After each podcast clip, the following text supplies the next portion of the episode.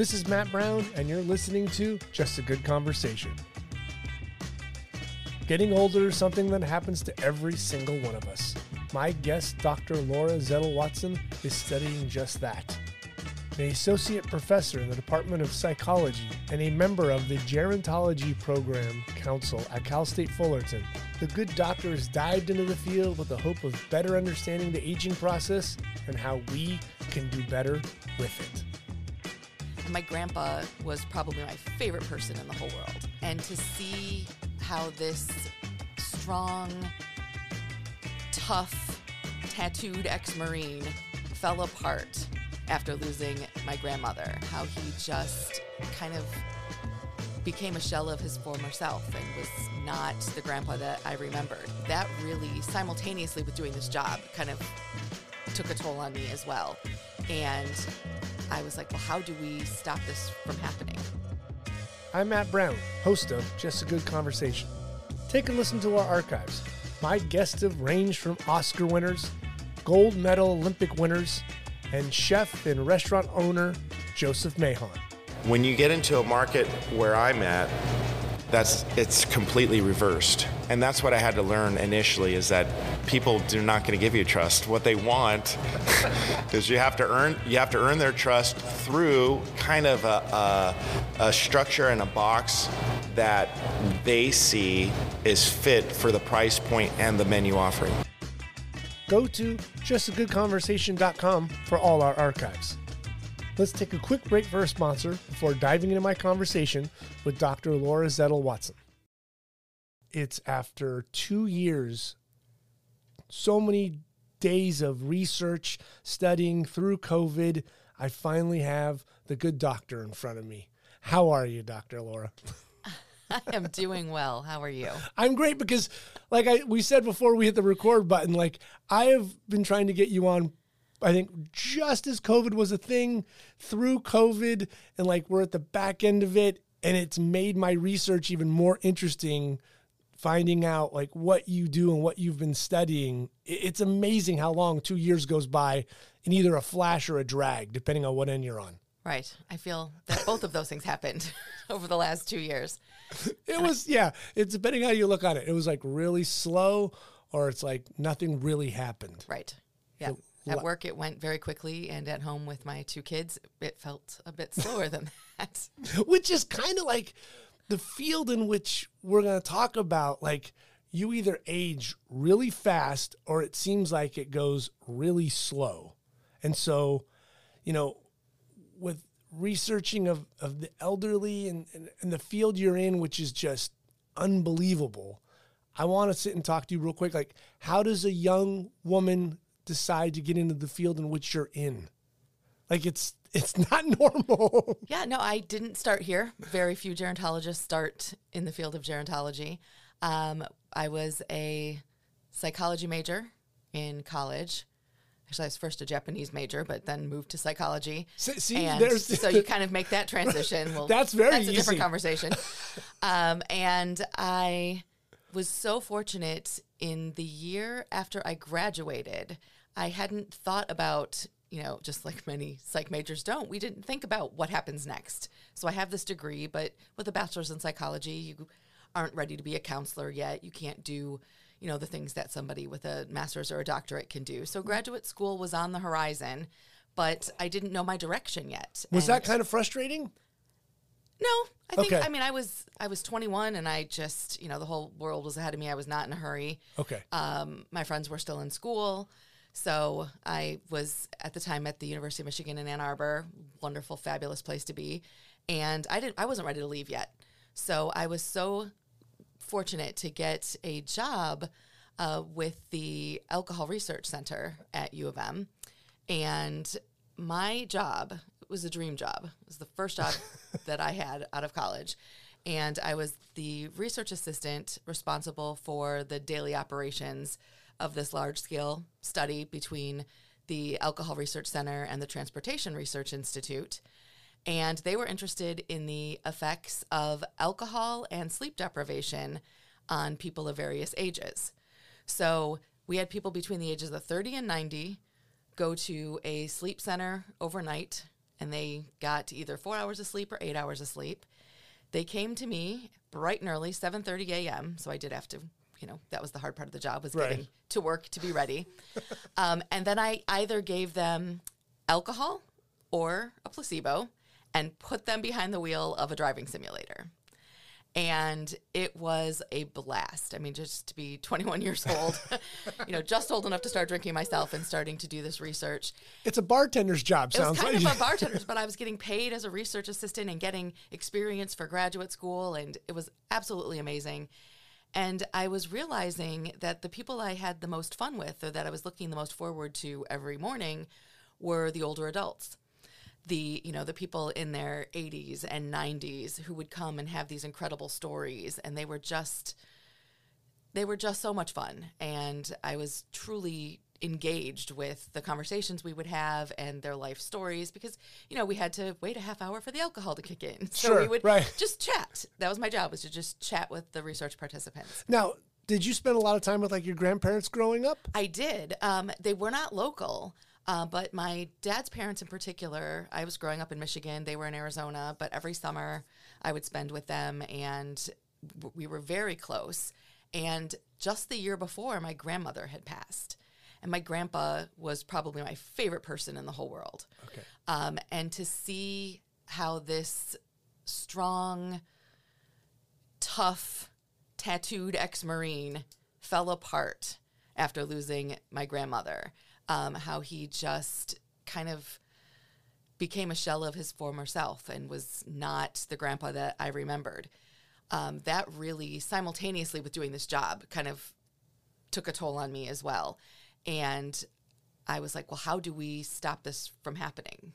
um, most of the research at the time, um, and it's still true to this day, on widowhood is on women because generally women outlive their their spouses Right. in heterosexual relationships, and so there was very little information um, about how he can best cope and strategies for that, and so that's those two things kind of simultaneously. I realized I loved working with older people, not just with my grandparents, um, and trying to get to the bottom or better understand what he was going through with this loss of his, you know, wife of 50 years. Right. Both of those things I think kind of clicked at the same time and made me say, okay, this is this is it. I want to look at sort of the health and well-being or how do we help older adults age successfully? How do we get them, you know, through that period in the best way possible? Right, because it's a field where, like in the 40s and 50s, and no nobody thinks of that way.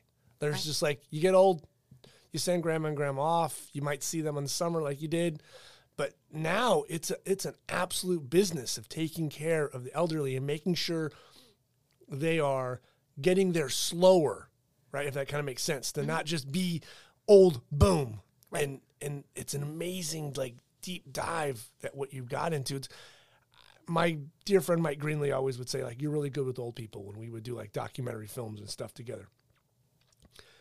It's do you think it was something that maybe because you were so well connected with your grandparents that that was like easier for you to slide into that position and understand how like their concerns and needs? Potentially. I do absolutely see that with my students now. Those that have close relationships with their grandparents have a level of comfort around older adults that are outside of their family because they've had that practice inside their family. So um, it is rare to find somebody without a personal connection to older adults come and say, I want to study gerontology. Right. Um, most of us get here because we were inspired by someone close to us, because we had those relationships. And we said, aging is not just this distant thing, it's happening to someone I love. Right. So, you know, how can I make that process better for them? And how can I better understand it? I think that's a big problem is, you know, when we're young, especially for traditional college students who are 18 years old, you know, that's something that's just not them. That's far, far away. Grandparents, great grandparents Right. um, it's really to kind of I feel like part of my job as a as a professor of gerontology is to show students it's not that far away. One, we get there very quickly, like you said, um, but also that this is happening now to somebody you care about, and this is, you know, something that all of us understanding is better personally for our individual families, but it's also better to understand from a you know social perspective, from a community perspective. Our society is aging. It's not just us as individuals. Right. You know, we're looking at it within the next decade, nearly 20% of Americans are going to be over 65. See, that number's amazing. Staggering. So Yeah. that was, you know, back at the turn of the last century, you know, and then when 1900 came along, it was about 4%. Right. So we've really just in a few generations very much seen this explosion of the older population. And it now is not just an issue for those of us who are aging, it's an issue for all of society uh, in terms of what that means for our, you know, our economy, for our politics, for, you know, government and education and healthcare. Ab- absolutely. Right. Oh, healthcare. So, you know, we worry about Social Security. We're going to have lots of people drawing on it and fewer people paying in. Right. That could be a potential issue. So, how do we continue to take care of older adults like they took care of the older adults before them? Um, they deserve it. They paid into these systems. How do we make sure that they can now be supported by them? So, how did your bartending research program go? Um, so that was interesting. It, it basically showed a synergistic effect or a multiplicative effect between uh, alcohol and sleep deprivation that really supported this idea of lowering the, you know, legal limits of alcohol or potentially having different limits for different age groups. Since then, many states have lowered limits not just for older adults, but entirely. So when we were doing this research, the majority of the country was at 0.1. Um, now most most states are at 0.08. right. Um, some are even dropping down to 0.06 in terms of the blood alcohol content or legally allowed limit. That's a, that's a glass of white wine. Right. So that's the research showing that as we age, our bodies metabolize alcohol and other drugs much more slowly. Oh, So, okay. So, it right. saved the system longer. So, if grandma so, and grandpa yep. have a pop, they might get popped. you know? So, you know, one glass of wine in your 30s does not impact you the same way as it would in your 60s or in your 90s. Right. And sleep deprivation has similar effects. So, when we were seeing older people with alcohol and sleep deprivation, we were starting to see impairment at much lower levels, like 0.02, 0.03. So, Did you feel bad getting these f- people in their 90s four hours of sleep and then a bottle of tequila? I might have, but they loved it. it was it was not quite a bottle, but they they loved it. They were so excited to be contributing to the research. I think that was the other thing that you know just to see how they were engaged in doing something for the next generation. I can only imagine you're sitting around, you're reading this ad in a newspaper, and you're like, hmm, I get to sleep, and then someone's going to give me a drink. Okay, let's sign up, Martha. you know, off you two go. yeah, what an interesting so program. fun. So then where'd you go from there? If that started to click for you and you think, I'm kind of liking this field, Yeah, so at the time I was kind of starting to research clinical psychology PhD programs. And I switched my focus from clinical psychology to health psychology. And that's kind of the interplay with the mind body relationship. Right. And I started looking at programs where I could study older adults specifically. So within health psychology, where could I also look at human development and specifically gerontology? um, which led me to my PhD program at UCI, uh, where they happened to have two sort of juxtaposed PhD programs at the time in health psychology and human development. And is that new? That field new for them? the, the well the field of psychology as a whole at the time you know at now it's much much more prolific but back then this was in the you know mid late 90s there were only a couple dozen programs in the country so it wasn't difficult to go through and find i think i you know applied to the eight places where it existed right. so where there was somebody doing health psychology and aging Wow. so that just just alone how young the field is. I mean, that's not that long ago. yeah I mean, so I mean, is it safe to say you're still like the field is so cutting edge and still learning? It's not like solidified like this is the rules. Like it's still a growth in progress. Absolutely. I think psychology is that still. It's still, as far as sciences go, one of the babies. Um, but gerontology as well. I mean, the phrase hasn't even been around for more than 100 years, and researchers weren't calling themselves that until very recently. uh, most of the programs in the country are younger than 20 or 30 years old. So the field as a whole is, I think, still in its infancy. There was a lot of debate on aging just 100 years ago. Right. Like when I was reading, I mean, it was back black and white ugly like no this is better this is better or we just don't care Well, I think back then we didn't see a lot of it. People would, you know, go through their lives, they'd work really hard, and then sometime in mid to late life, they would catch a chronic condition, whether it be pneumonia, flu, tuberculosis, Right. dysentery, yeah the health comes into and it die quickly. So we were dying of chronic conditions, and very few people were making it into their 70s, 80s, and 90s. yeah those are so curable now, right? Exactly. Yeah. We've got penicillin, we've got antibiotics, we've got all of these things that, you know, tuber- tuberculosis is very rare and it's treatable now. So we don't have, you know, large swaths of our older population dying from those things. Um, now, chronic conditions are what eventually take us out. And those, as we know by, by their de- very definition, they progress over time, get worse over time. And we are now seeing people getting sick in midlife and staying in those conditions almost indefinitely because we have medical technology and pharmaceuticals to keep us going until something else gives out. Right.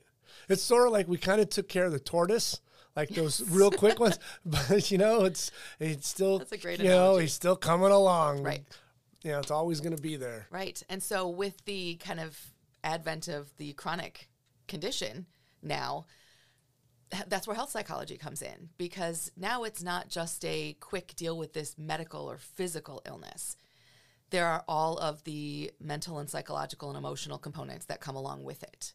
So, when you can no longer function as you used to because of this chronic condition, when your life somehow fundamentally changes because of this condition that requires, you know, some sort of cognitive level of coping or Right. there's, there's more coming into it than just medical treatment. It always was thought of when you would look at the elderly like the oh they're going to get old and weak, and it was physical. But when doing the research, it, there's so much more mental that has not thought of, and now it is like. I never thought of my when my grandparents were in their 70s to worry about their physical make or their mental makeup. It was like, oh, grandma needs a nap. But you don't think of now it's like in the network we were talking about all those things. It's so much more worried about their head. Well, and I think most of us would say that too that to what makes us truly who we are is what's inside our minds, not our physical bodies necessarily. So, with the exception of, you know, high level elite athletes who have their physical self as their identity. Right. Most of us could say, you know, even if I found myself unable to function in one way or another physically, as long as I have my mental capacities, then I'm still me. Um, and if you ask the majority of people what they fear most about aging, it's not the loss of their hearing or the inability to walk or ending up using a wheelchair. It's Alzheimer's, it's dementia, right? Those are the things that people fear more. Um, one thing that we as gerontologists have really tried to stress, though, in the last you know, you know decade or so is this focus on positive aging and recognizing that aging is not all about loss of faculties. So, yes, there are physical declines that we can't argue. We absolutely see that. And there are places where we see some cognitive declines. But there are places where people might get cognitively sharper. There are places where people may find better coping skills than they had when they were younger. Um, personality tweaks, you know, things that actually make us better in many ways um, in terms of maturation and those types of things. So, not every element of aging has to be negative. Right. Um, and I think the other thing too is we've really moved away from uh, using phrases like frail um, or elderly because, well, to, for us in the field, that is a specific category. Is the frail elderly is very different than you know our parents who are in their 70s and still going strong You know, my mother's like the Energizer Bunny. That woman is still out mowing lawn, planting flowers, painting things. She'll climb up on ladders to fix blinds. I mean, she's amazing. Um, and that is not at all what you know we think of when we think of elderly. Yeah, no. And Uh, she would never call herself elderly. Right. I wouldn't call her elderly. Right. 80 years ago, that they would have freaked if she was on a ladder. Right, right. And now she's, you know, she said, "No, this keeps me young. Being Right. able to do these things keeps her young. It keeps her sharp. So, So, okay, so let's talk about like the physical side. 101. What's the best thing that then people as they're aging can do? I'm going to probably sound like a broken record from everyone's physician, but healthy diet and exercise. Okay. But, but Lower our stress level. I mean, it's all those things Isn't it is not a silly? It- surprise. right, it's that simple. it's that simple. And You and I could take a walk around Right. and go, why aren't they doing it? Right. And I think it's one of those things that you can't just wake up and say, oh, it's time to get healthy. Let's do it today. It's something that we have to start early. And when you are young and healthy, you're not thinking about getting older and losing function.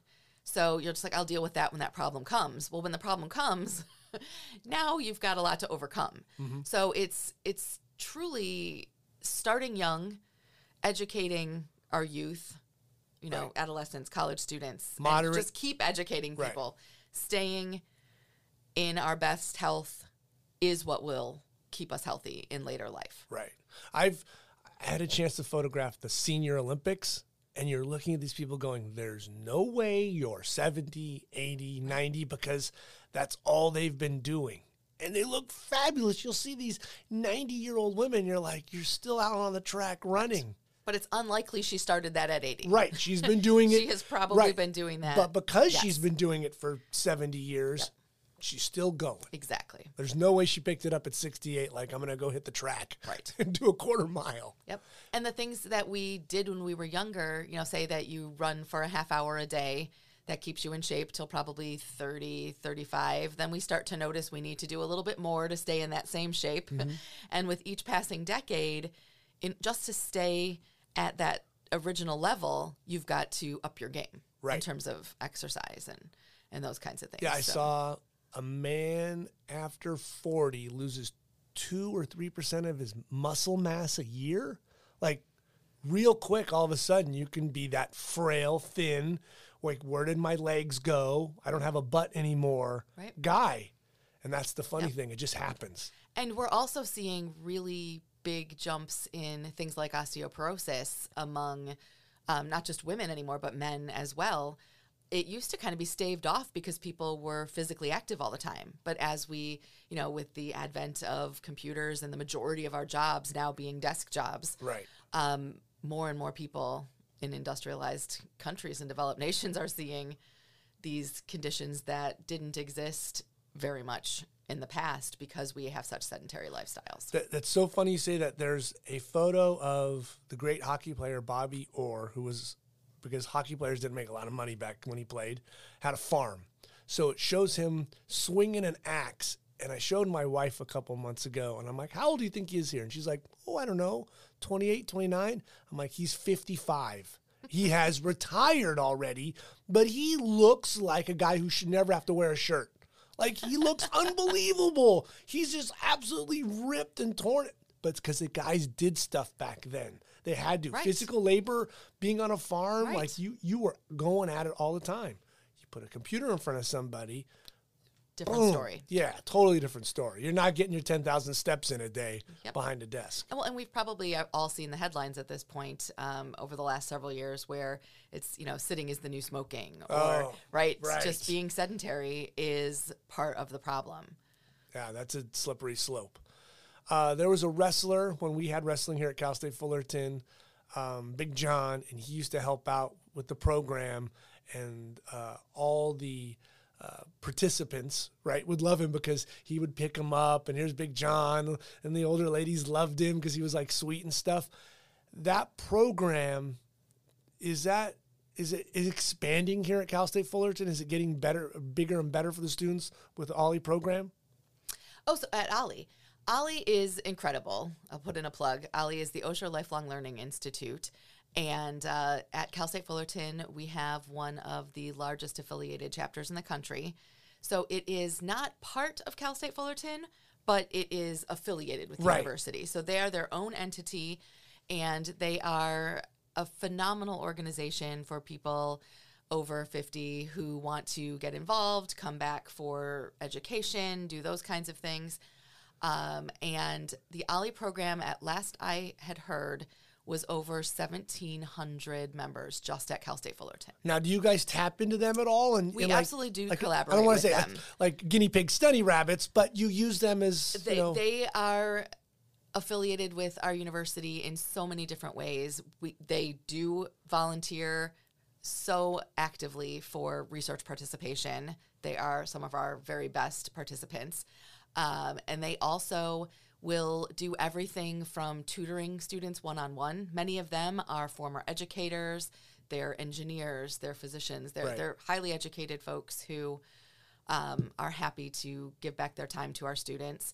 Uh, they sit on panels and they will let students ask them anything about their their lives growing up, what it's like now to you know be in the bodies that they're in, Right. and they've just been an incredible asset for us here at Cal State Fullerton. because it would seem like for you guys it would be really great that you have that pool of you know people Absolutely. to work with. Although we have to be cautious to not rely completely on them because they are so, for lack of a better term, kind of elitely aging. I mean, they are Okay. they are kind of just The cream of the they're, crop. they they're un- cream of the crop. They are They know what the they're doing right. What we should all be, how we all should hope to age. so are you kind of looking then for the pool of the average, which is horrible to say, but just right. I mean, wait, well, when you want to be able to make claims about how variables are related in a research study, you want to be able to generalize that back to the bigger population. And if you use kind of a, a special group, you can't generalize beyond that group.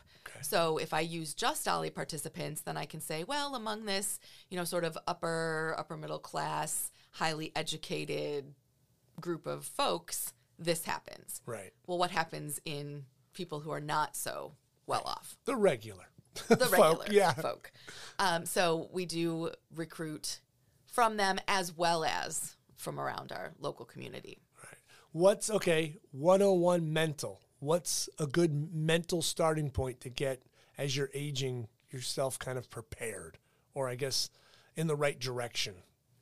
So the mental piece has a handful of components to it. One of the big places where research is happening now is in the cognitive aspects of So that's a big Our- word right now. Everybody's Yes. using that. and neuroscience. I mean, that's the the new trend is trying to you know cognitive neuroscience is is where it's at right now in terms of trying to figure out the way that our brain and its makeup um, from an aging perspective how not only how it continues to work kind of mechanically but also how that translates into our everyday functioning um, so there's so much research going on right now. Um, and I don't claim to be a cognitive neuroscientist by any stretch of the imagination. That's another Um, degree. that's that's somebody else. Those are experts in their own right who are doing. But is that the biggest field growing work. right now? I would say in the field of gerontology, that's probably where, you know, the the gerontology new- growth is. that's where the new growth is. Yes. right. Because, like you said, like the physical side is duh. Eat Yeah. right, take care of yourself. Right. I mean, that's that's not Yes. shocking. So the hope right now or where, you know, people are first trying to understand the extent of decline. Is it specific to certain areas? Um, we're we keep trying to get a better handle on things like dementia, Alzheimer's being the most common type of dementia. So That's the scary one, right? That's Uh, Alzheimer's like disease is is terrifying, and it's all the dementia, you know, types can be terrifying, but Alzheimer's is rampant. It's affecting. I mean, at this point in America, one in three adults know somebody close to them with Alzheimer's disease. I mean, it's it is rampant. Um, it's one of the biggest public health challenges of our time. So, really, kind of understanding that better, trying to figure out exactly where it's coming from, is the way we get to a cure or an effective treatment. Um, so that's where the neuroscience piece is really coming into play right now. Um, but you also have cognitive researchers who um, will swear by the value of, you know, use it or lose it. as far as your brain faculties go. Right. So keep exercising that brain, whether that is the Sudoku puzzles or crossword, or those tend to keep us sh- sharper, at least in short term studies. Um, there's it's arguable about long term effects, so you can't just do crossword puzzles for a week and hope to see benefits two years from now. Right. But if you're doing crossword puzzles every day this week, we do see a little bit of a you It know can't hurt, right? that day. Yeah. Right. If you Right. can figure out what five across is and Right. keep you sharp. Mm-hmm. It also kind of seems like my aunt does crossword puzzles. Like she does the New York Times crossword puzzle like every day, she, religiously with a pen. God love her. you would think that also keeps you like sharp with like their pop questions. Like she would know who Kanye West is. Where I guarantee you, when my grandmother was alive, she wouldn't have known those kind of questions. So it kind of keeps you fresh and up to date, And and, your mind's connected and Yeah. engaged. and you're right. yeah up and your mind's constantly firing off and you're not just thinking it was frank sinatra and there was nothing after that Right. And those are clear connections. We've established clear connections between that type of mental cognition between kind of our mental well being. So if you look at that from the perspective of depression and anxiety and loneliness and those types of things, um, folks that engage with life, whether it be the crossword puzzle or, you know, going for a run and exercising, getting to be in social environments with other people, they tend to be in better shape all around. Uh, Physical, better physical shape, better mental health, better cognitive performance. So there are correlations between all of these variables that basically suggest our best way forward is to make sure we're paying attention to every area because exercising and getting aerobic activity is good for our brain, right? It gets exercise, Right. uh, I'm sorry, oxygen to our brain. Then that's going to make us feel better about ourselves, and that you know sense of self esteem is going to play into our you know confidence in going out socially, and that's going to play into our cognitive performance, and it's it's all so tightly intertwined, which makes it both frustrating as a researcher, but also exciting because it's impossible to peel apart and say one thing is responsible.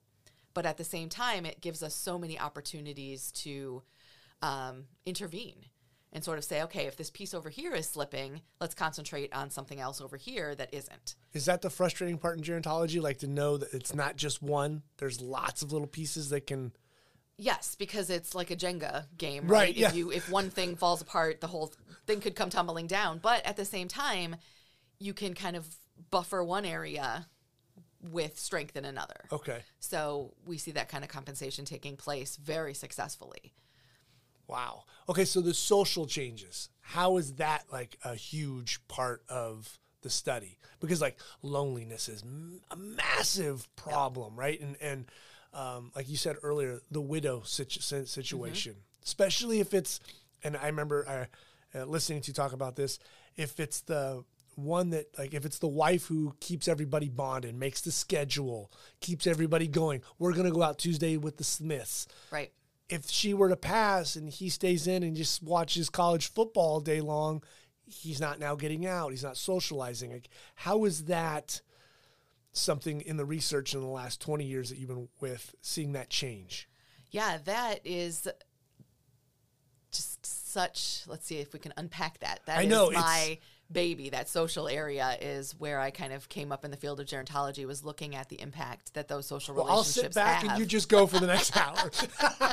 Because it's the It's- most. There's so many pieces. Right. It's it's the most interesting part because I watched the dynamic with my grandparents, and when my grandmother went first, she passed away. I can see for that last nine months of my grandfather's life of the struggle, He- and they were in a uh, a retirement community, and still it was difficult for him. Right. I think And he was the oldest of all of his friends, so he was like the last guy of of the tight group. And that really, he would sit there and just go, "Oh, I'm the last one." Like he wouldn't think like to find more. He always Right. looked at himself as the last remaining hero. right. Kind of just waiting, Right. like he's in a waiting room. And Yeah. it was nine months on the clock. Right. I think, you know, from a social perspective, the reason I love studying social support and social relationships in later life in particular is because I always see it as a place that there, no matter how old we get, no matter how frail we might get, we can still have social relationships. So they are one of those variables that you can keep tweaking and you can keep putting energy into. Um, and hopefully for, for everyone, that energy is rewarded. Um, things that we've seen in terms of the changes since I've been in the field. Um, when I first started looking at aging and relationships and loss, you know, we were really looking at kind of the previous generation of older adults. Those were the people that married young, stayed married to the same person until one died and the relationship ended with the loss of one of the spouses. And that was it. They were unlikely to remarry. They just they had that one love that spanned 50 or 60 years. Right.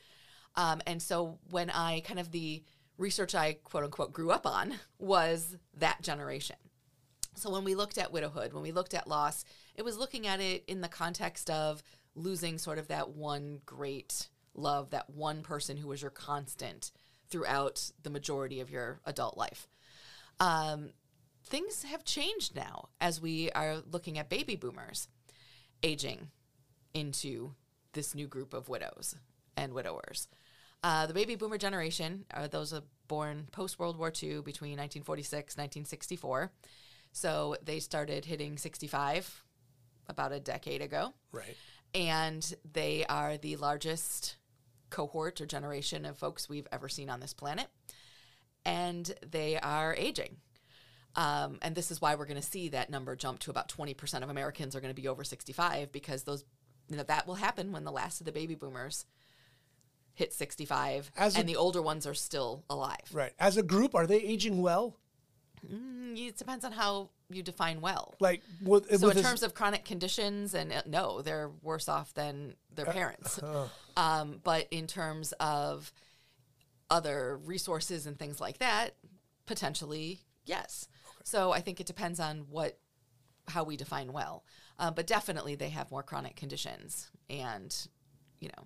Boy, gerontology is split up into It's so, so- many. there's like, so many pieces. So many pieces. But it's almost like you have to go back and restudy all the things with this new generation because now the baby boomers had what an almost 50% divorce rate.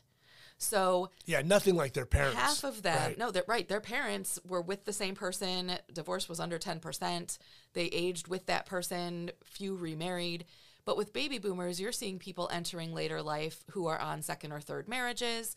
You're seeing people with mixed families, um, stepchildren, half siblings, you know, step parents, those kinds of things.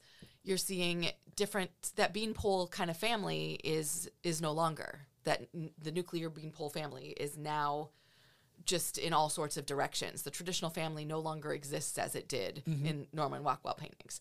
So we are now dealing with a generation that, from a social perspective, in some ways might be better off because they weren't reliant on just that one constant person.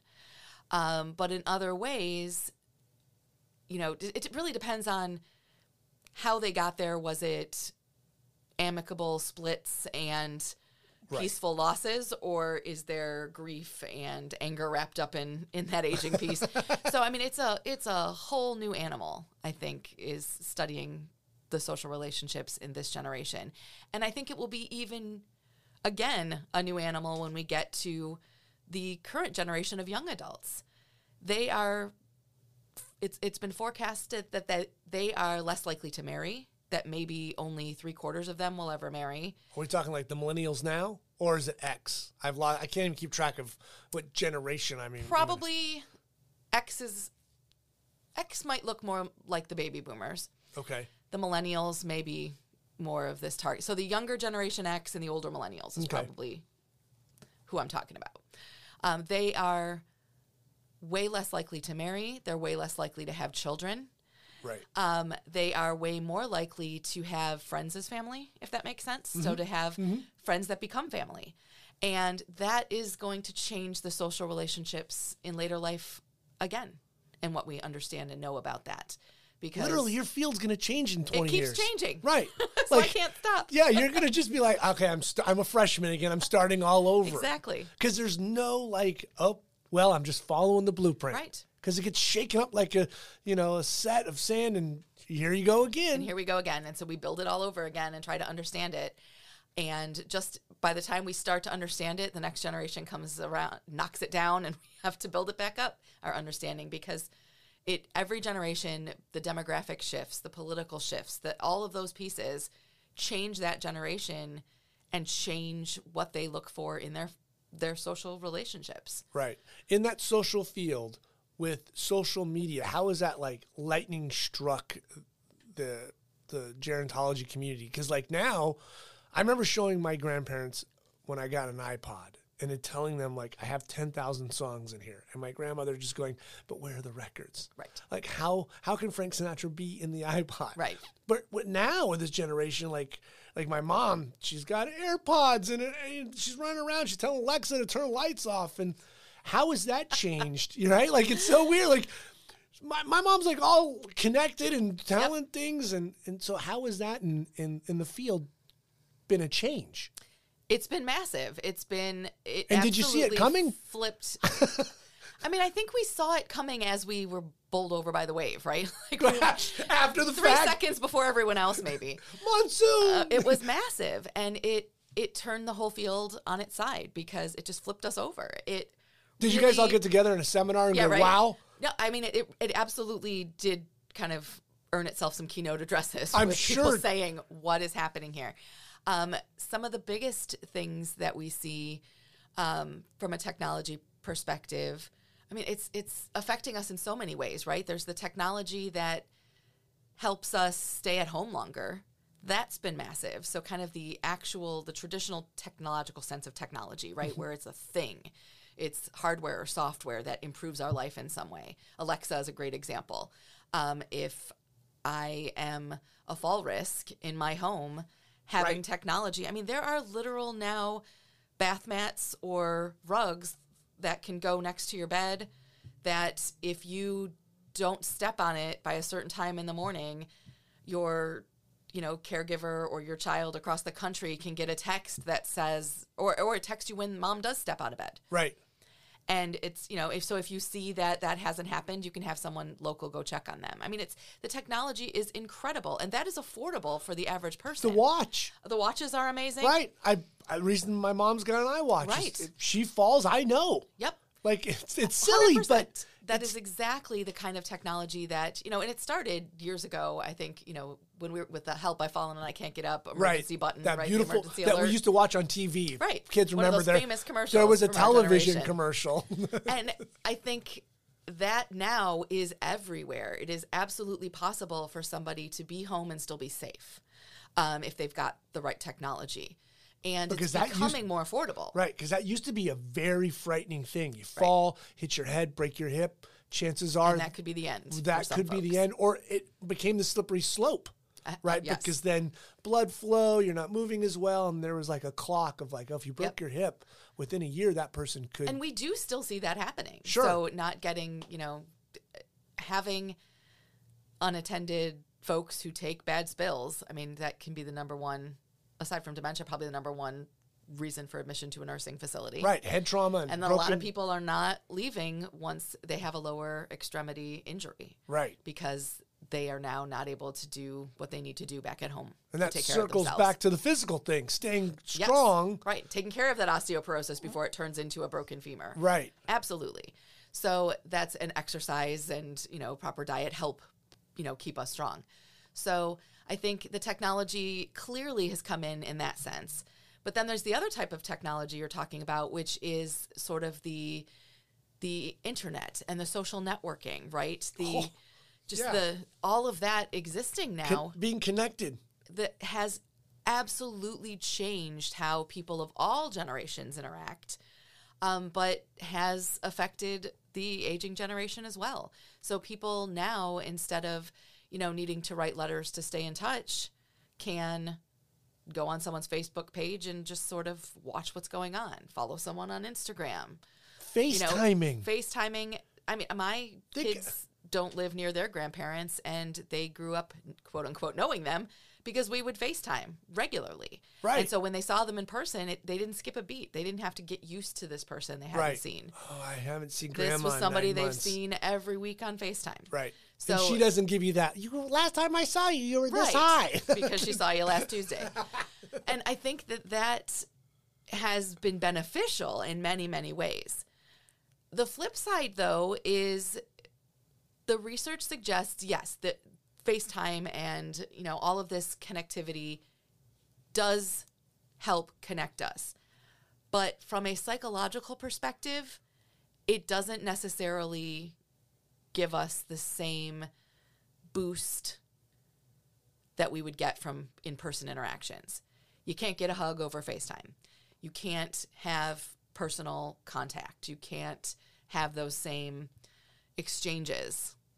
It's, Right. it's not it's, It's- not the same. It's not 100%. It's more like 25%, but it's better than zero. Yep. like I in think the so study we would call that yeah. in the official term we would call that kind of like partial compensation. Right. Right. So it, it gets there some of the way, and it's definitely better than nothing. Uh, but it is still not as good as. As getting together for dinner and Exactly. sitting around and, right, talking. right.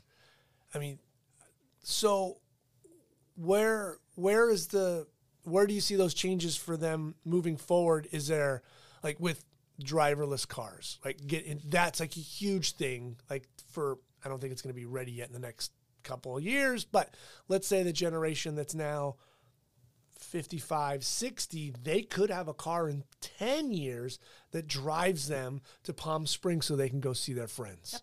And I think that though that kind of technology is exactly the kind of thing that helps people do what we call age in place longer. It allows people to function independently without needing someone else to care for them. Right. And you know, we kind of in our field talk about things like activities of daily living and instrumental activities of daily living. It's the things that you need to be able to do to live independently. And driving or getting yourself to the places you need to be is one of those things. Being able to, you know, clean up your dishes and do your laundry, take your medication properly, all of those types of things, get in and out of bed, Right. um, bathe. All of those are things that allow us to stay independent. And as we lose our ability to do those things, that's when we start seeing the need for a live in caregiver or assisted living, those types of issues.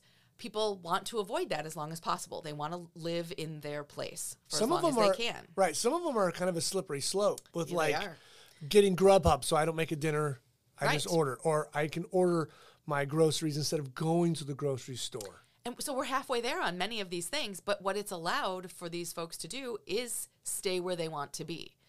If they can afford these resources, if they can, you know, dine in every night by having Grubhub deliver, if that allows them to check the box of, yep, I'm feeding myself, Right. then they can stay at home longer. Is there a negative side though? Not making your dinner, which means you don't have to do your dishes, or you don't go to the grocery store and physically walk around and keep track of what I've purchased. Is there a negative side to that? I mean, I think a you know nutritionists and dietitians would say the, the caloric intake, and you don't know what's Right. going in your food.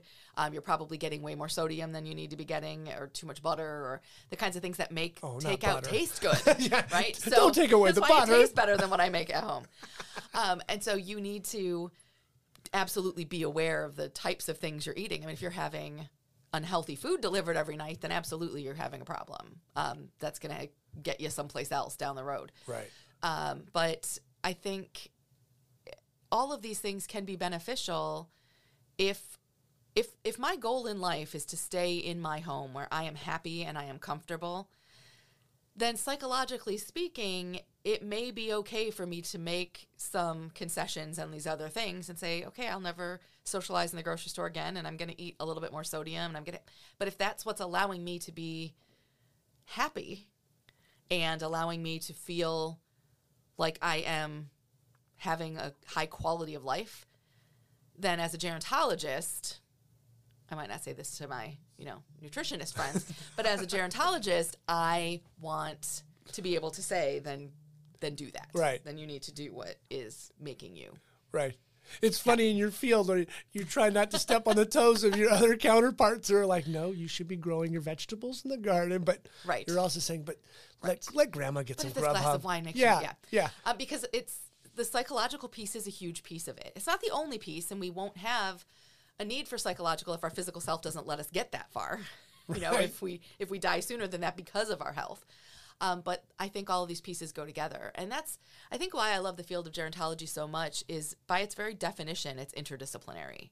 So so many different players play into the success of this field. Right. So I'm coming at it from a psychology perspective, but I'm working with sociologists and public health folks and nurses and kinesiologists and biologists and neuroscientists and just you know everybody comes together to sort of say aging is all of these things. That's one hell of a party.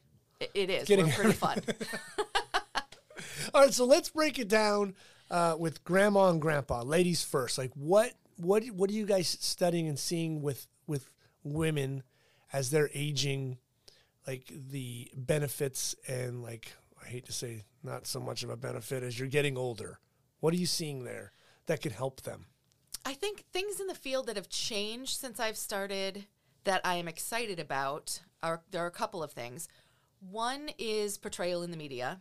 I think there has been a double standard for far too long where men aging get to be dignified and you know just have all this power and they're sort of displayed as an ideal whereas Right. women aging it's like nope you're you've passed your expiration date you're out and i really feel like there have been so many um, ad campaigns television shows movies in the last decade or two that have really tried to change that narrative and show us women of all different ages as well as shapes and sizes and colors and and to really just kind of take back the narrative that a woman needs to be a certain age or a certain look or a certain you know and Right. a lot of campaigns have really embraced that and that makes me excited to see what continues coming um, we're seeing more leading roles for you know female actors in hollywood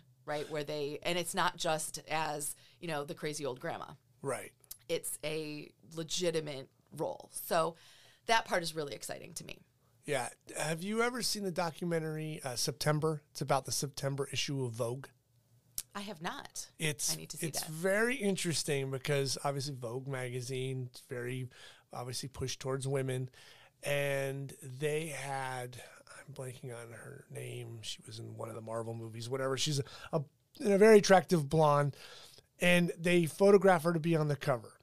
And these photo editors sit around and the publishers, and they're like, well, we don't like her earlobe. We don't like this. Now she's 20 25, 26, and they're openly talking. And I've been in those rooms. Uh-huh. Oh, her eye here is a little less than this and that.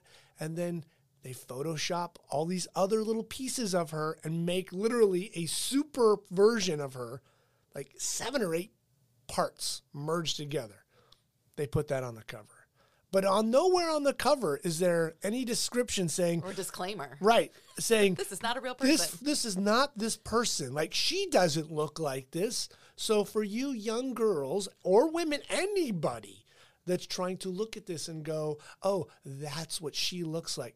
No that's what photoshop made her look like. Right. And I, I know that there is a, you know, contingent of psychologists and public health professionals trying to get disclaimers on Right. pictures for exactly that reason. Right.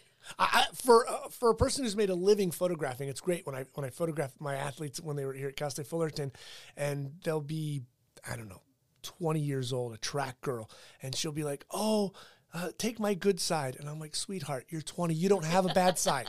Like you come back to me, you know, when you're 60 and you say, "Find my good side." We'll talk, but you're 20. You're you're you're you're great. You're, you're not going to get any better. Like you're an elite athlete like it's funny how they start to already women put those kind of bubbles in their head of like I've got to be this, I got to be that, and then I do think it wears on them as they get older. Absolutely. They're constantly bombarded with that message that aging is a negative thing. I mean, look at our beauty product industry. It's a multi billion Oh, dollar industry. right. And it's the message is constantly, you know, how to keep yourself looking young. Right. And that's a problem. That's a huge problem. So I think as we move into these the, the next decade or so, I'm hopeful that the message will become louder and clearer that you don't have a bad side Right, for 'cause it- every everyone of every age. Right, because in your field, you would rather have them young in the head and young as in physical shape than sitting there saying, "Oh, I don't have any crow's feet." Sure. And I think a lot of um, the most kind of, when I I say powerful, powerful to me, older women that I look at are the ones that kind of embrace the aging and say, you know, these laugh lines, these crow's feet, this shows how much I smiled in my life. Right. I had a good life. Look at this. Right. And, you know, they point to their crow's feet. That to me is so incredible and so beautiful because it says this is a person who had all of those experiences and, and made it this far and got to, you know, and, and hopefully they're still here to tell us about it. Right. So that's the, I think the, the real beauty in aging is, is being there and being able to still share your experiences Right. regardless of what it looks like on the outside and and that so that message i see starting to crack through the surface and i'm, I'm seeing that in places. Another place with uh, some of the gender differences with women uh, in particular is we're now seeing women on their own and doing fine. Um, there's no longer this narrative that a man is needed. And so even for older women which was sort of something that they grew up hearing. Right. Right. um, there are women now Well, there was a stigma. supporting themselves. Right. And and a lot of them after widowhood after divorce are able to say you know what? I'm i'm good. I'm i'm me. I now i can do what i want. It's all about me now. And they kind of they own it. They take it back and they you know just thrive um, that part's really exciting too is that i think we're in a time in our society where women are going to be able to just be themselves and not need somebody else to be complete. Um, and i'm hoping that that is also another narrative that we're that we will see change with this generation. What's the advantages that Grandpa has today that's better off for him aging than Grandpa 50 years ago didn't have? Yeah, I think one of the big problems um, was for widowers in particular. So men who lose their wives, which is less common, right? Most uh, women tend to outlive their husbands. Right. So Um, so in the past, one of the biggest complaints or problems that we saw with older widowers was that their wife had been what we call the kin keeper, the person that connected them to their children, their grandchildren, their friends. And so with her loss, he may feel kind of lost and not connected. Um, that she was the bridge to the grandkids or the kids. Um, one thing I see changing now is with more women in the workforce, with more. Um, I, th- I saw a statistic in some large cities at the beginning of COVID when people had to stay home with kids. 25% of the people staying home were dads. Um, and in the past, that never would have happened. so those relationships, I think, are with those children are now important to dads too. Dads are being told it's okay to have a relationship with your kids. It's okay to be a hands-on dad. That doesn't have to be the mom's job. Mm-hmm. You can take a role in engaging with your kids on a daily basis and not just supporting them financially, but truly being there. And I think that sets the stage for lifelong relationships that don't need that other parent as the kin keeper. Right. That those dads are someday going to be able to jump right in and have a relationship even in the absence of the mom. right. Um, and all of these, I think, it, as I'm as I'm saying things like dad and mom and husband and wife, it makes me think that we've kind of gone very, you know, heteronormative. Um, and I think it's important to also note that we did not have data forever on other types of couples. Oh, you had none. Were Uh, you? no- I'm, I'm- nobody. Right. Um, that was probably unheard of when you started. Right. And I think, in fact, we even had a question in one of our surveys um, that we were sort of like, well, is this kind of getting at that? And they're like, yeah, but we can't ask that directly. People won't answer it. It's a gay question. Right. And and I think now that's changing where we're going to start having data. So that's a brand new field as well over the last 20 years or so. There's another hour. And it- it's- that's an entire It's unbelievable. Absolutely. And so that's really exciting that we are are finally starting to get information on people that may have been closeted couples for 70 years. Um, or information on folks who lost somebody but couldn't grieve openly. Okay, so there's an interesting then like cross dynamic. If you have like an elderly lesbian couple, like ha- is there even even enough data to kind of figure out how that would work? If you know you were saying like one keeps a connection or having two Right. like or or two gay men. Like, how, is there and even enough data to even have a No, conversation? I, there's we're starting to get that data. So that's the good news is that the current generation of researchers recognizes that there is a complete lack of knowledge and is starting to be more inclusive and get that to get that data.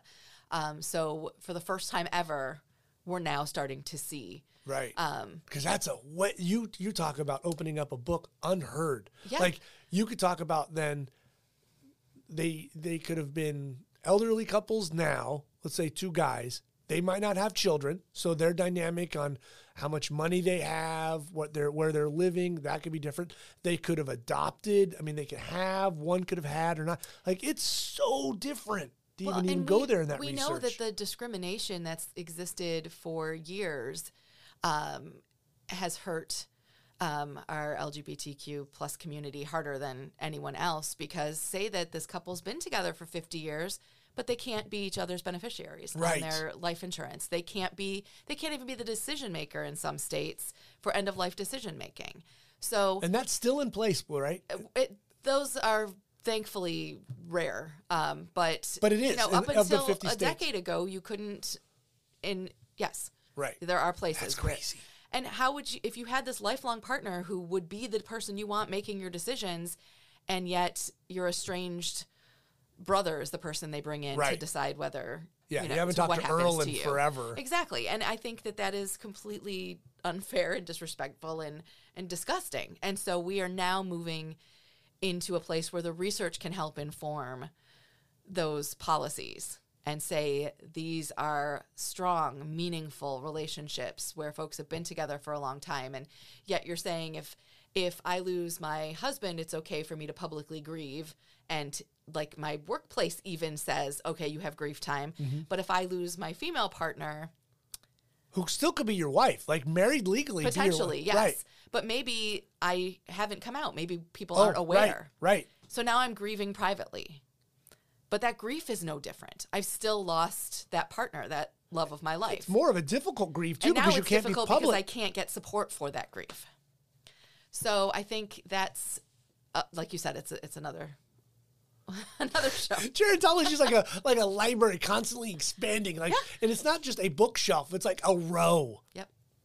That's literally a whole nother row. So, for something like that, are you talking you'll need maybe 10, 15 years of data before you can kind of get something wrapped around like with the gay community? Yeah, that's a great question. I think you can do a lot of things quickly to kind of get a survey of what's what the lay of the land is. Right. And that can happen pretty quickly and that is happening. In order to do what what we call longitudinal research where you follow folks over Yes. decades, that is starting, but that's going to take us a couple of decades to to see where it goes. Right. So we can get some of the early stuff and start to certainly get an idea. And people have been doing that for, you know, in in this millennium. We've Right. started that research. But there was very little existing before that. Right. Yeah. I mean, that it's kind of like that. What we talked about before we hit the button, the, the, the networking and when who you would want to. And the woman in Stanford did a research on mm-hmm. gay men dying with AIDS and who they would. Yeah, it's such an interesting dynamic that's not thought of. Or wasn't thought of even in the '90s when you were coming up. And now it's something like, hey, you know, we should get get our hands on this and kind of figure out what that's about. Right. Yeah, one Boy, fascinating story. Um, I don't think it's been published yet, but I had I saw it at a conference. Um, somebody was looking at older men who survived HIV and AIDS in the 80s and 90s, but lost a lot of close friends or partners, um, and had not necessarily come out at any point or came out recently.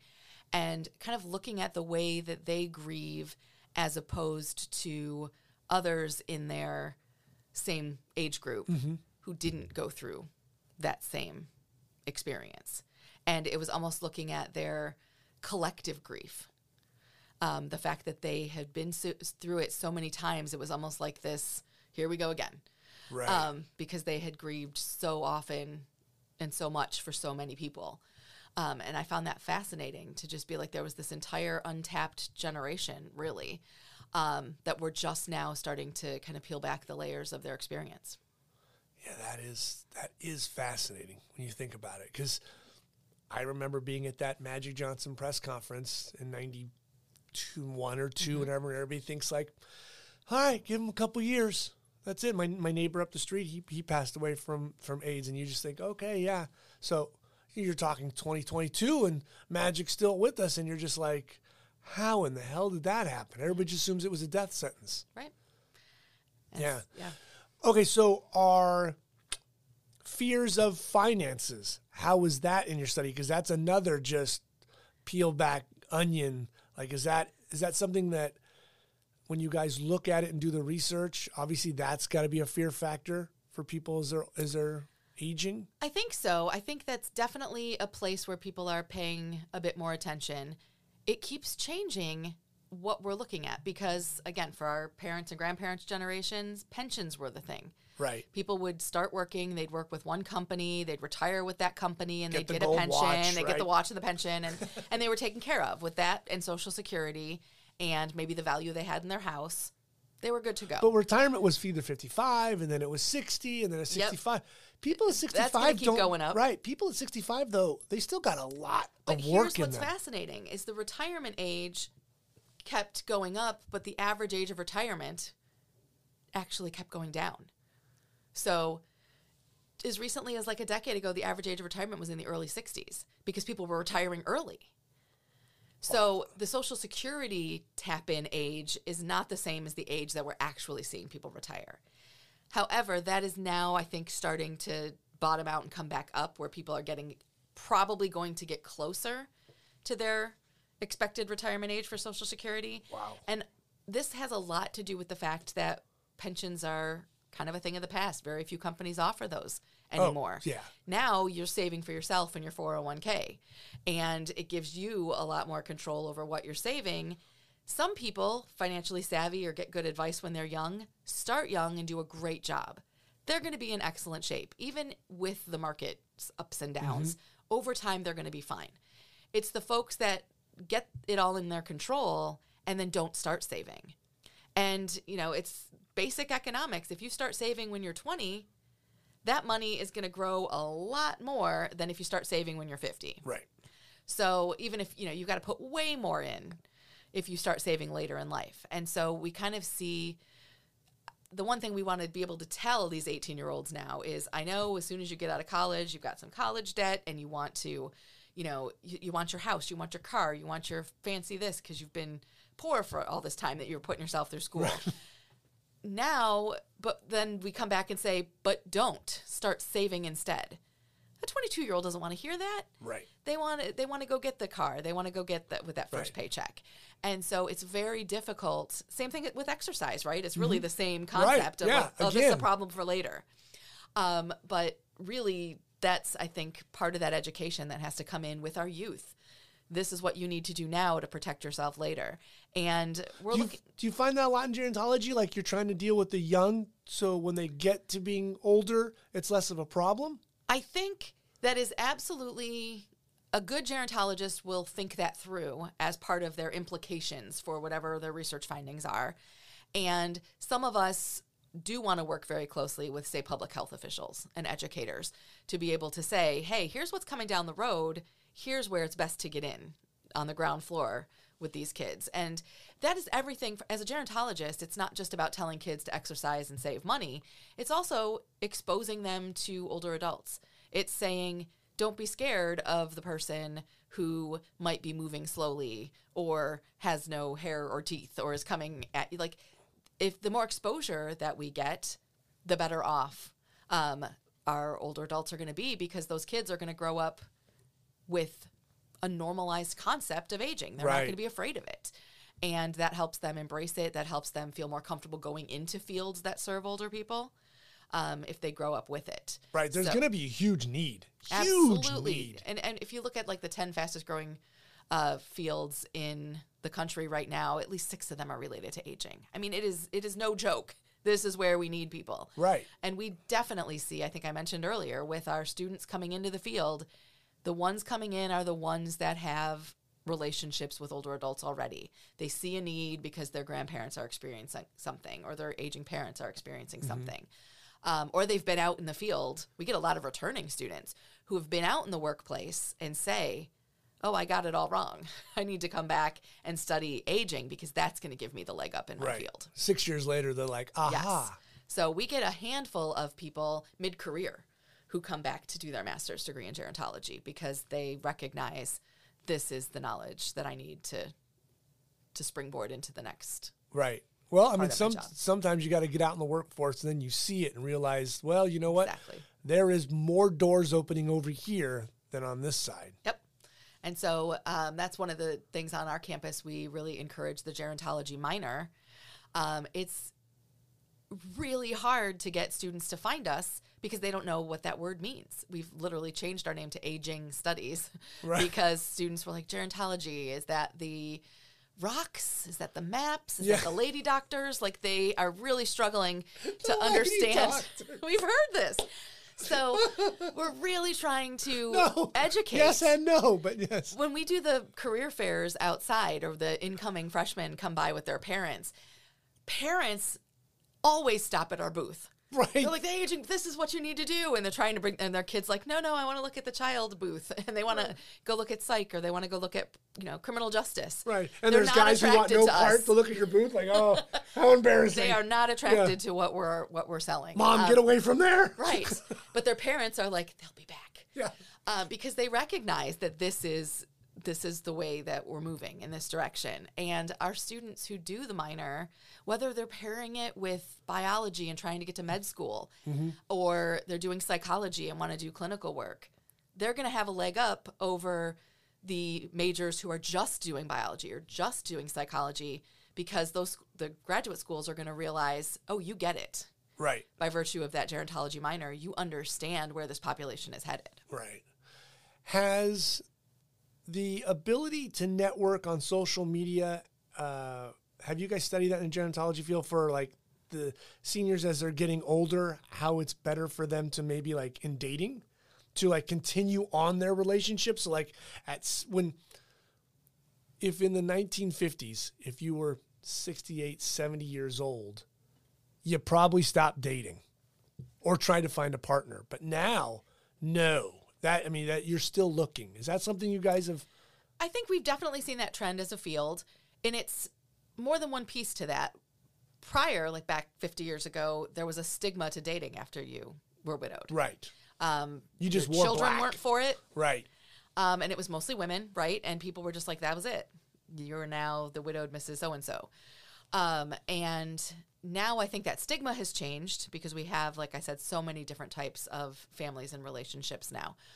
Um, also, the networking piece has changed. What I hear, and this is more anecdotal than evidence based, but we hear about people kind of going back to a reunion and f- making Facebook friends or something, and then starting up friendships or relationships that way. Right. Or finding somebody um, through their social connections that they might never have seen again had we not had social media. But because of social media, somebody's like, hey, didn't you know this person? And they connect them. And, you know, people meet their high school sweet- sweethearts again after 50, or 60 years, years, yeah. Yeah. through social media. Yeah. When prior, without social media, they would have lost touch. Right. I, I was doing research and I, I stumbled upon like a an app for seniors dating, so like their version of you name it. Yes. And I just thought like this is so sweet, like that you could sit there and and find somebody in Laguna Niguel or Yep. in you know Brea, where before if you just sat in your little retirement home and just didn't get out, like you still have 10, 15, 20 years possibly, you know, to be and make a companion with. Right. And those apps are out there. Um, the research shows people can and do make new friends, they can and do make new romantic partners. Um, and it really depends on their desire to do so. Um, I think that's a big piece. We don't see a lot of success. And in fact, my dissertation dealt a little bit with this. Um, we don't see a lot of success in people making new connections if they don't desire to. So if it's their kids or their, you know, siblings saying, "Hey, why don't you go make a new friend or go start dating or go," and they're kind of pushed into it, that's not successful. But if the person says, "You know what? I want to date or I want to find, you know, new companions." Right. And they go looking, the majority of them are successful and they do find those new relationships rewarding. Do you guys have you guys studied and see that if you do keep keep a companion longer, that your I guess your health, mental and physical, is better than if you're recluse, shut in, you stay single or a widow and doesn't uh, date. Yeah, I mean, at the very base of that is the social engagement piece. People who are socially engaged are doing better across the board. Um, everything from living longer to being healthier to reporting better life satisfaction, um, social engagement in general. Okay. Um, if you want to look at relationship partner, like a romantic partner, Right. then you kind of, yes, but you got to go deeper into the quality of that relationship because there are some people who are partnered by choice and getting something very positive out of that. And then there are others who fail to unpartner due to the potential stigma they would face, Right. whether it be their religion or their culture or their kids or whatever. Um, and unhappy or miserable or unhealthy relationships do not give that same engagement boost, as you can imagine. Yeah, yeah. Okay, so I don't want to give you the David Letterman top 10, but what like top 3 kind of advices would you have for anybody stepping into their 60s or 65 to like make an easier transition? Yeah, I would say don't get in your own head. I think age is truly just a number. We hear that all the time. But when we put these sort of false numbers on things, same way of saying, oh, you're 18, you're an adult now. No, that's not how that works, right? Like you've got to age into that. You've got to have the maturity to to make decisions. But we put these numbers on things. And so right now we're sort of saying, oh, 65 is because it was that social security number all those years ago. We sort of say now you're an older adult. Well, it's just a number. How you feeling? If you still feel like a younger or middle-aged adult, go for it. Don't you don't have to all of a sudden, you know, buy a rocking chair and retire from your job. That's not a requirement.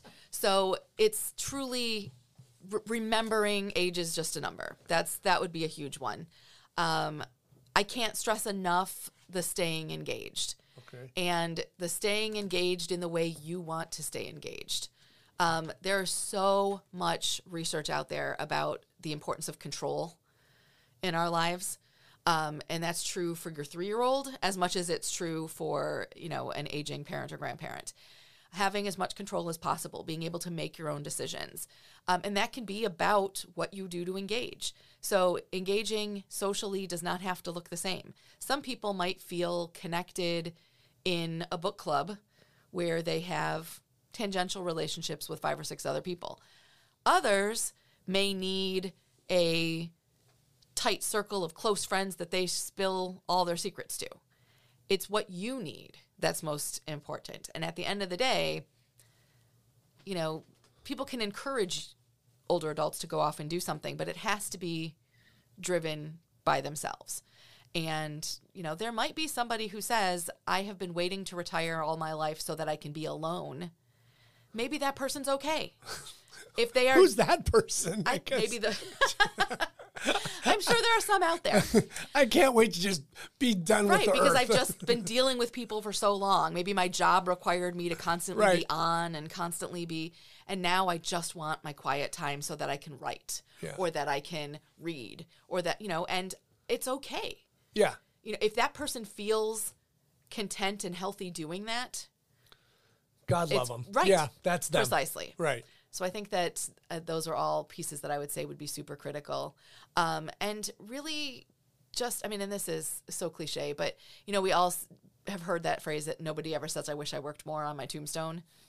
That it- it's it's a, I guess it's a cliche for a reason. We need to put as much energy into our relationships as we do into our work. We need to cultivate those uh, because unless work is going to be the thing we die doing, and there are some people who have that connection to their job and Right. want that to be the case.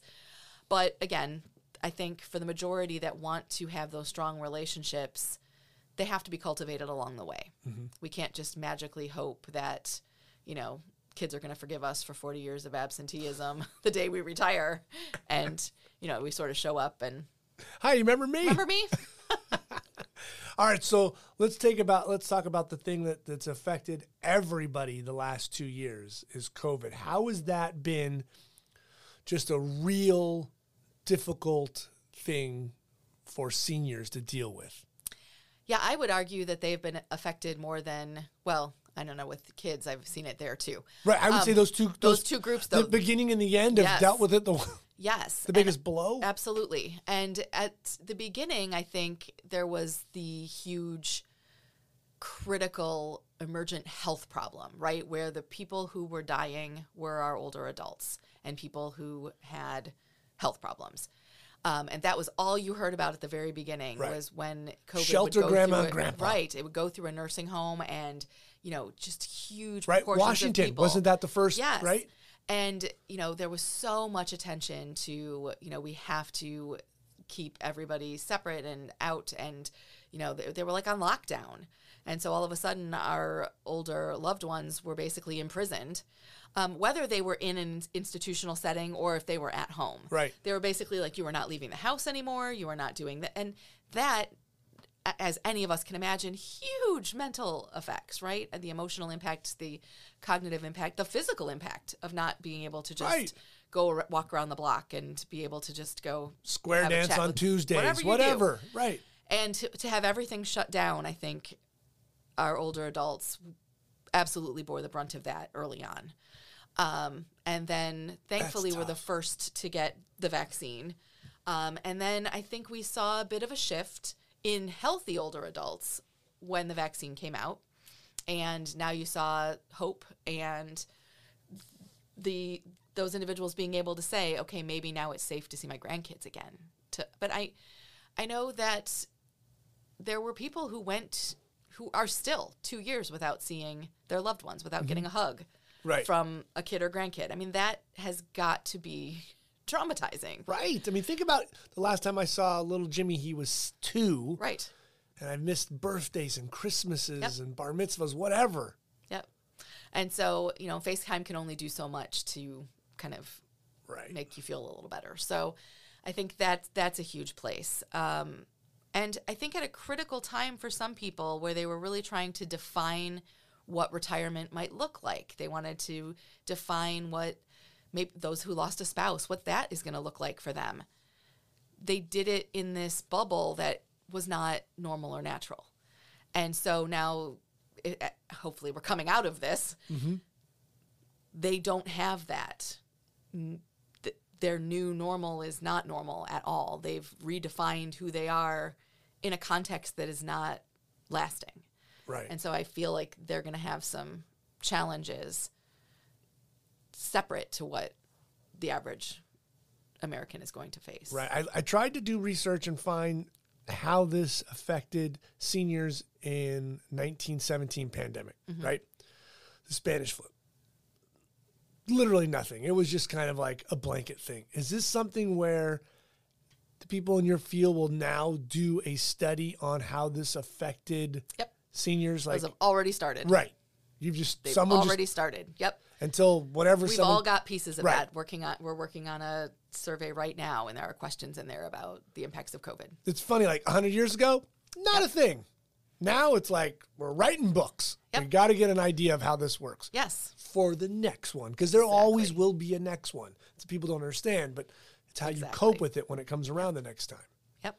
So, do you, let's say when this is March, April of 2020, does your mind start spinning, going, "Whoa, should we start doing some research, or should I start taking notes about how this is going to affect the field?" Or are you not there? Is that other people, or how do you work in that? there were definitely folks that did that absolutely Um, our department here on campus actually went in a different direction, and we immediately kind of we saw two things happening simultaneously.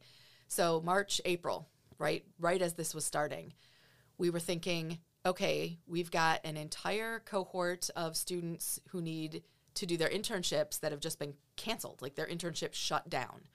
Um, so we do the psychology internship. We've got hundreds of students doing that every semester. Human services on our campus has hundreds of students doing internships. The gerontology program has students doing internships. And every single one of them, we're told, don't come in anymore. But these students need these hours to get their degrees. Right. And so that was one thing that we saw happening. Simultaneously, we work with some of the places in our community who were saying our older adults who used to come to our senior center, who used to come to our place to get socialization, are stuck at home and they don't know how to use social media. They don't know how to use FaceTime. They don't have these things yet. Um, and so we kind of put our heads together and uh, came up with, uh, under the leadership of uh, Karen Wong here on campus, and she kind of connected our program with these senior centers and providers in the community with these students who now have to do virtual internships and basically said, We're going to train college students on how to work with older adults virtually by phone to teach them how to get on FaceTime and call their grandkid, or teach them how to join a poker club Right. online, or teach them how to join, you know, to to get some level of contact and interaction, even if they can't leave their homes. And it was such a success that we were st- we had to turn people away. We didn't have enough bandwidth to manage it, and we're still doing it to this day in this semester. We still have groups interested. We still have students interested, and it's been an amazing. We call it an outreach program. Mm-hmm. So instead of collecting data, we kind of went in the opposite direction, and we're like, how can we help?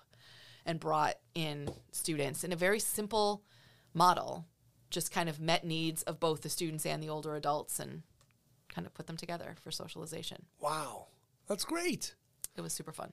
In the gerontology field, do you guys study how religion in any like whether you're Catholic or Southern Baptist or Muslim, does that come into play on how aging is? lots of studies about that. I haven't personally done any of those, um, but yeah, there there's a lot out there on religion.